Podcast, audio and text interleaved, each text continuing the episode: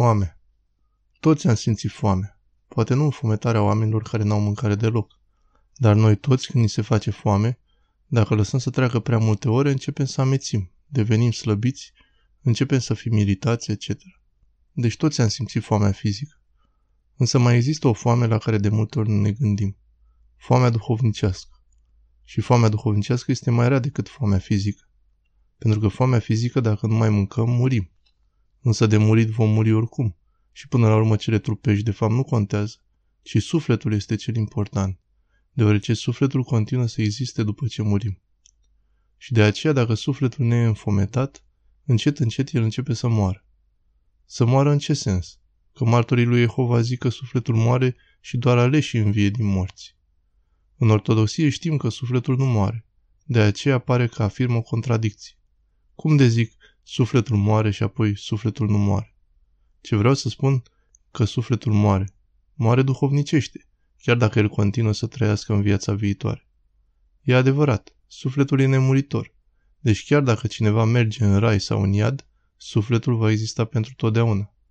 Dumnezeu a creat sufletul și precum el însuși e nemuritor, ne-a creat de asemenea și pe noi tot nemuritori. Astfel, dacă sufletul trăiește și nu moare, la ce m-am referit la început când am zis că sufletul moare? Moare duhovnicește, deoarece îi lipsește hrana duhovnicească.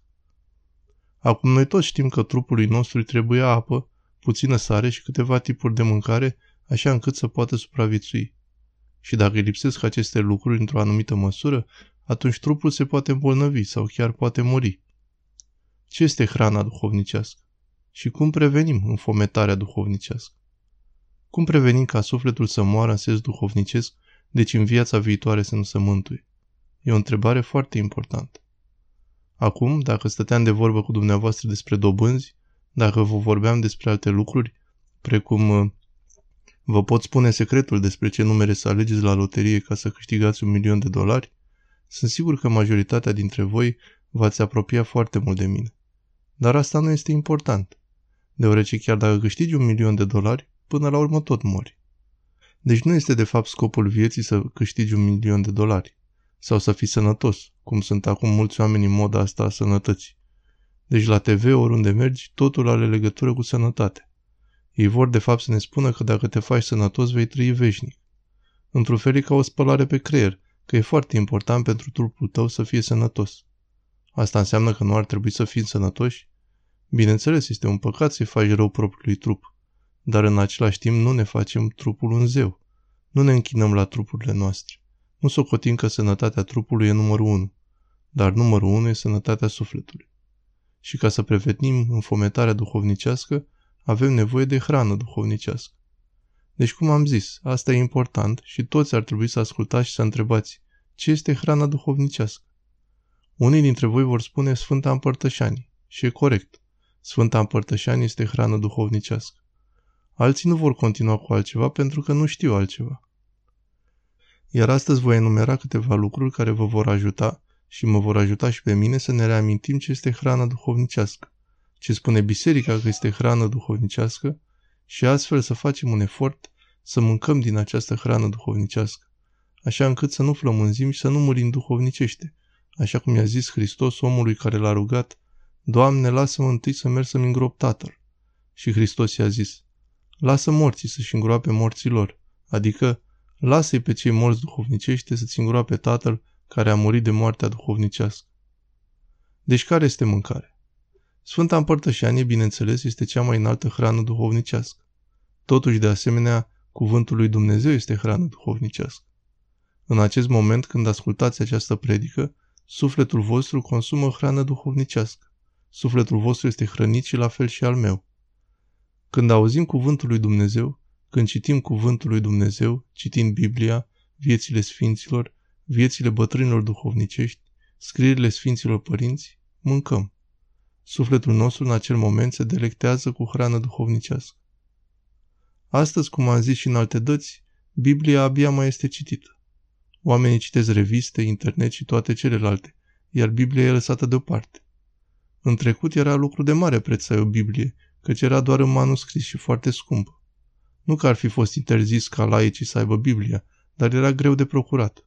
Dar astăzi, Biblia este tradusă în toate limbile și este ușor de procurat.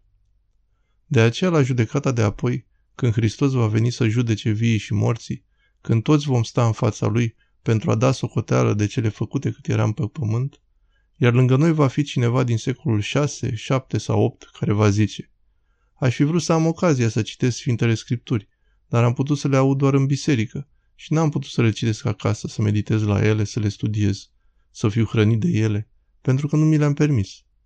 Și lângă el vom fi noi. Și ce vom zice când vom afla că poți cumpăra Noul Testament cu 1-2 dolari, ba chiar gratis. Aici la conferință le dau gratis. Ce vom răspunde lui Dumnezeu când ne va întreba?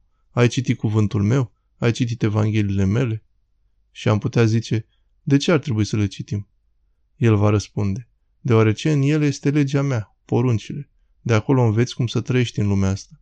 Fiindcă mulți dintre noi nu știu ce vrea Dumnezeu, ce așteaptă El de la noi. Și de aceea noi vom folosi acest cuvânt. A fost tradus în sârbă, în greaca modernă, în rusă, în engleză. Dispreț. Disprețul e așa. Toți am fost disprețuiți și nu ne-a plăcut. Dispreț e când vedem pe cineva și când ne ducem să-l salutăm, el se întoarce cu spatele. Nu vrea să ne vadă și ne ignoră. Ne tratează ca și cum n-am fi nimic. Se numește dispreț. Când nu citim cuvântul lui Dumnezeu, este ca și când l-am disprețuit. Părinții bisericii au mers atât de departe încât să zică, dacă nu citim cuvântul lui Dumnezeu în forma vieților sfinților, a Bibliei, a scrierilor părinților, mai ales dacă avem acces la ele, nu ne putem mântui.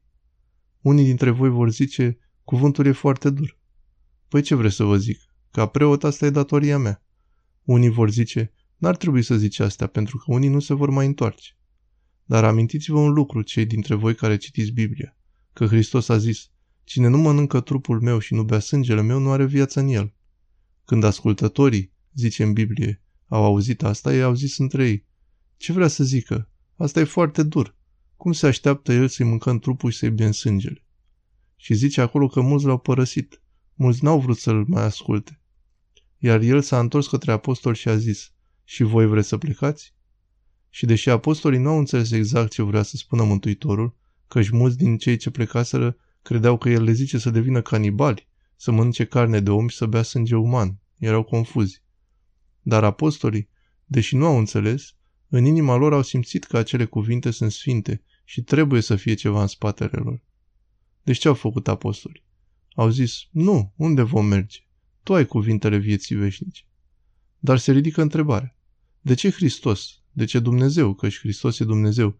De ce Dumnezeu a zis un lucru atât de dur? Căci mulți au plecat. Astăzi, aceia care încearcă să se gândească la biserică ca la o chestie logică, rațională și care poate fi lucrată cu mintea, precum au făcut catolicii, disurgându-se astfel pe ei înșiși, ei zic că trebuie să mereu să explici lucrurile, astfel ca oamenii să înțeleagă. Asta le zic preoților. Predicați lucruri logice, lucruri la care oamenii își pot folosi mintea să le înțeleagă. Cu alte cuvinte, ei cred că noi predicăm o filozofie, deoarece o filozofie poate fi înțeleasă cu minte. Dacă însă cuvântul lui Dumnezeu predicat de mine sau de ceilalți preoți poate fi înțeles de mintea rațională, acesta nu este atunci duhovnicesc. Atunci poți la fel de bine să mergi la Jenny Craig sau la orice altă filozofie și să asculți alte lucruri. Cum să faci bani, cum să slăbești, cum să trăiești veșnic, chipurile și toate celelalte. Căci toate acelea sunt logice. Dar biserica nu este doar. Bineînțeles, ne folosim mințile, dar cuvântul duhovnicesc vorbește inimii. Și astfel, spunându-i preotului, trebuie să vorbești logic și să nu spui lucruri care sunt greu de înțeles, fiindcă îi pierdem pe oameni, pierdem cei 20 de cenți din cutie, la asta eu răspund. La fel îl judeca și pe Hristos, care a zis, cine nu mănâncă trupul meu și nu bea sângele meu nu are viață în el? Îl vom judeca și pe el la fel pentru multe lucruri pe care le-a zis. Dacă ochiul te zmintește, scoate-l. Dacă mâna te zmintește, tai-o. Desigur, acestea au înțelesul duhovnicești, dar oamenii care le auzeau și care nu erau duhovnicești ziceau, ce zice? Să ne scoatem ochii, să ne tăiem mâna, ce zice? Deci întrebarea e, de ce el a zis-o? Deoarece el vrea ca cuvântul lui să fie primit de oameni duhovnicește, nu doar cu minte, ci duhovnicește. De aceea când auzi ceva în biserică, eu citesc lucruri de multe ori și zic, ce asta? Nu înțeleg. E confuz, sună foarte dur. Dar ce zic de asemenea este, ei bine, cine sunt eu? Trebuie să ne smerim și să zicem, ei bine, trebuie să fie ceva mai adânc. Trebuie că e ceva care mă depășește în momentul ăsta. Deci cuvântul lui Dumnezeu e de asemenea hrană duhovnicească. Hrană duhovnicească e și ceea ce veți primi acum, în câteva minute. Maslul, uleiul sfințit. Prin acesta de asemenea primiți har. Dacă luați apă sfințită în fiecare dimineață cu puțină anafură, în fiecare dimineață, iar din decembrie, dacă vrea Dumnezeu, vom face Sfântul Maslu din nou, îl voi face într-un vas mai mare, astfel încât oamenii să poată lua acasă ulei sfințit. Deoarece un părinte duhovnicesc din Biserica Rusă, cred că a murit în 2007, părintele Ioan Crestianchin, el își instruia credincioșii să se ungă cu ulei sfințit zilnic și zicea de asemenea dacă e cazul să și bea puțin pentru vindecare. Interesant că a zis asta, iar el a fost unul dintre marii duhovnici din Rusia până acum câțiva ani. Hrana duhovnicească este și când ne închinăm la icoane. Hrana duhovnicească este când ne rugăm. Îndeoseb când ne rugăm primim mult har. Hrana duhovnicească este când ne spovedim. Hrana duhovnicească este când întindem mâna săracilor. Uităm asta. O, cât har primim când dăruim săracilor cu o inimă milostivă, când ne pasă de cei infometați și cei nevoiași. Hrană duhovnicească este când iertăm pe cineva. Hrană duhovnicească este și când simțim gânduri rele care ne vin în minte și încercăm să le respingem. Asta e luptă duhovnicească. Această activitate de a încerca să gândim lucruri bune despre oameni, să le pădăm din suflet lucrurile rele, simțămintele rele, asta se numește luptă duhovnicească. Este hrană duhovnicească. Și cea mai mare, de fapt nu cea mai mare, ci cea de care uităm, este ce a zis Hristos. Dacă cineva ascultă poruncile mele și le împlinește, noi vom veni la el și vom face locaj la el. Cine este noi? Noi cu N mare este Tatăl, Fiul și Sfântul Duh. Deci când punem în practică legea lui Dumnezeu, când facem un efort să îndeplinim legea lui Dumnezeu, să împlinim poruncile și când greșim să ne căim, atunci în acel moment primim harul lui Dumnezeu. Dumnezeu Sfânta Trăime, Tatăl, Fiul și Sfântul Duh, vine și se sălășluiește în sufletele celor care încearcă, chiar și nu mai încearcă să împlinească poruncile. Și țineți minte că poruncile se găsesc în Evanghelie. Fericiți cei săraci cu Duhul, adică cei smeriți. Deci Dumnezeu ne vrea smeriți, nu să ne lăudăm, nu să ne mâniem. Toate aceste porunci. Cum vom ști aceste porunci dacă nu citim cuvântul lui Dumnezeu? Nu e suficient doar să citim, nu că asta ar fi un păcat. Poți citi despre rata dobânzilor, despre acțiuni, despre proprietăți. Ar fi bine să investim, să nu investim, să închiriem, să nu închiriem, să trimitem copiii la școli bune. Problema e că nu facem niciun efort ca să descoperim cele ce sunt mult mai importante decât bursa și decât ratele dobânzilor la bănci, etc. Și ce este mult mai important este salvarea sufletului. De aceea Sfântul Serafim de Sarov, când a fost întrebat care este scopul vieții creștine, el a răspuns, Scopul vieții creștine este dobândirea Duhului Sfânt, adică dobândirea Harului lui Dumnezeu. Și când a fost întrebat, cum facem asta, părinte? Cum dobândim Harul lui Dumnezeu? El a răspuns, împlinind poruncile din dragostea pentru Hristos. Nu să împlinim poruncile ca să ne arătăm lumii, ci să le împlinim pentru că sunt poruncile lui Dumnezeu.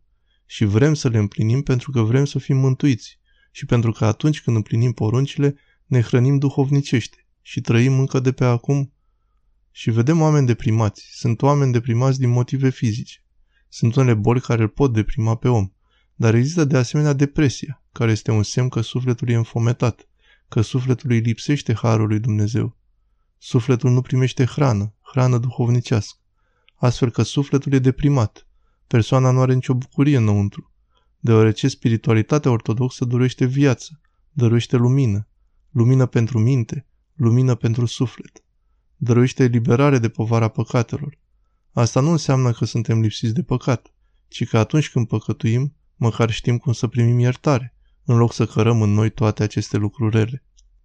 Deci acestea sunt mijloacele de a primi hrană duhovnicească. Deci astăzi, pe lângă faptul că veți fi miruiți și veți primi hrană duhovnicească, nu uitați. Și sfatul ăsta nu e doar pentru voi, ci și pentru mine. Nu trebuie să uităm să studiem cuvântul lui Dumnezeu cu o sârdie. Și astăzi trebuie să faci un efort, deoarece oamenii sunt atât de distrași. Facebook, internet, Twitter, TV, cablu, computere. Oamenii sunt atât de distrași încât nu-și pot aduce mintea să studieze cuvântul lui Dumnezeu. Și de aceea trebuie să facem un efort, iar aceasta este lupta duhovnicească. În rugăciunea ungerii, termin acum, zice aici, Părinte Sfinte, doctorul sufletelor și al trupurilor, care ai trimis pe unul născut fiul tău, Domnul nostru Isus Hristos, să vindece toată boala și să răscumpere din moarte. Partea asta.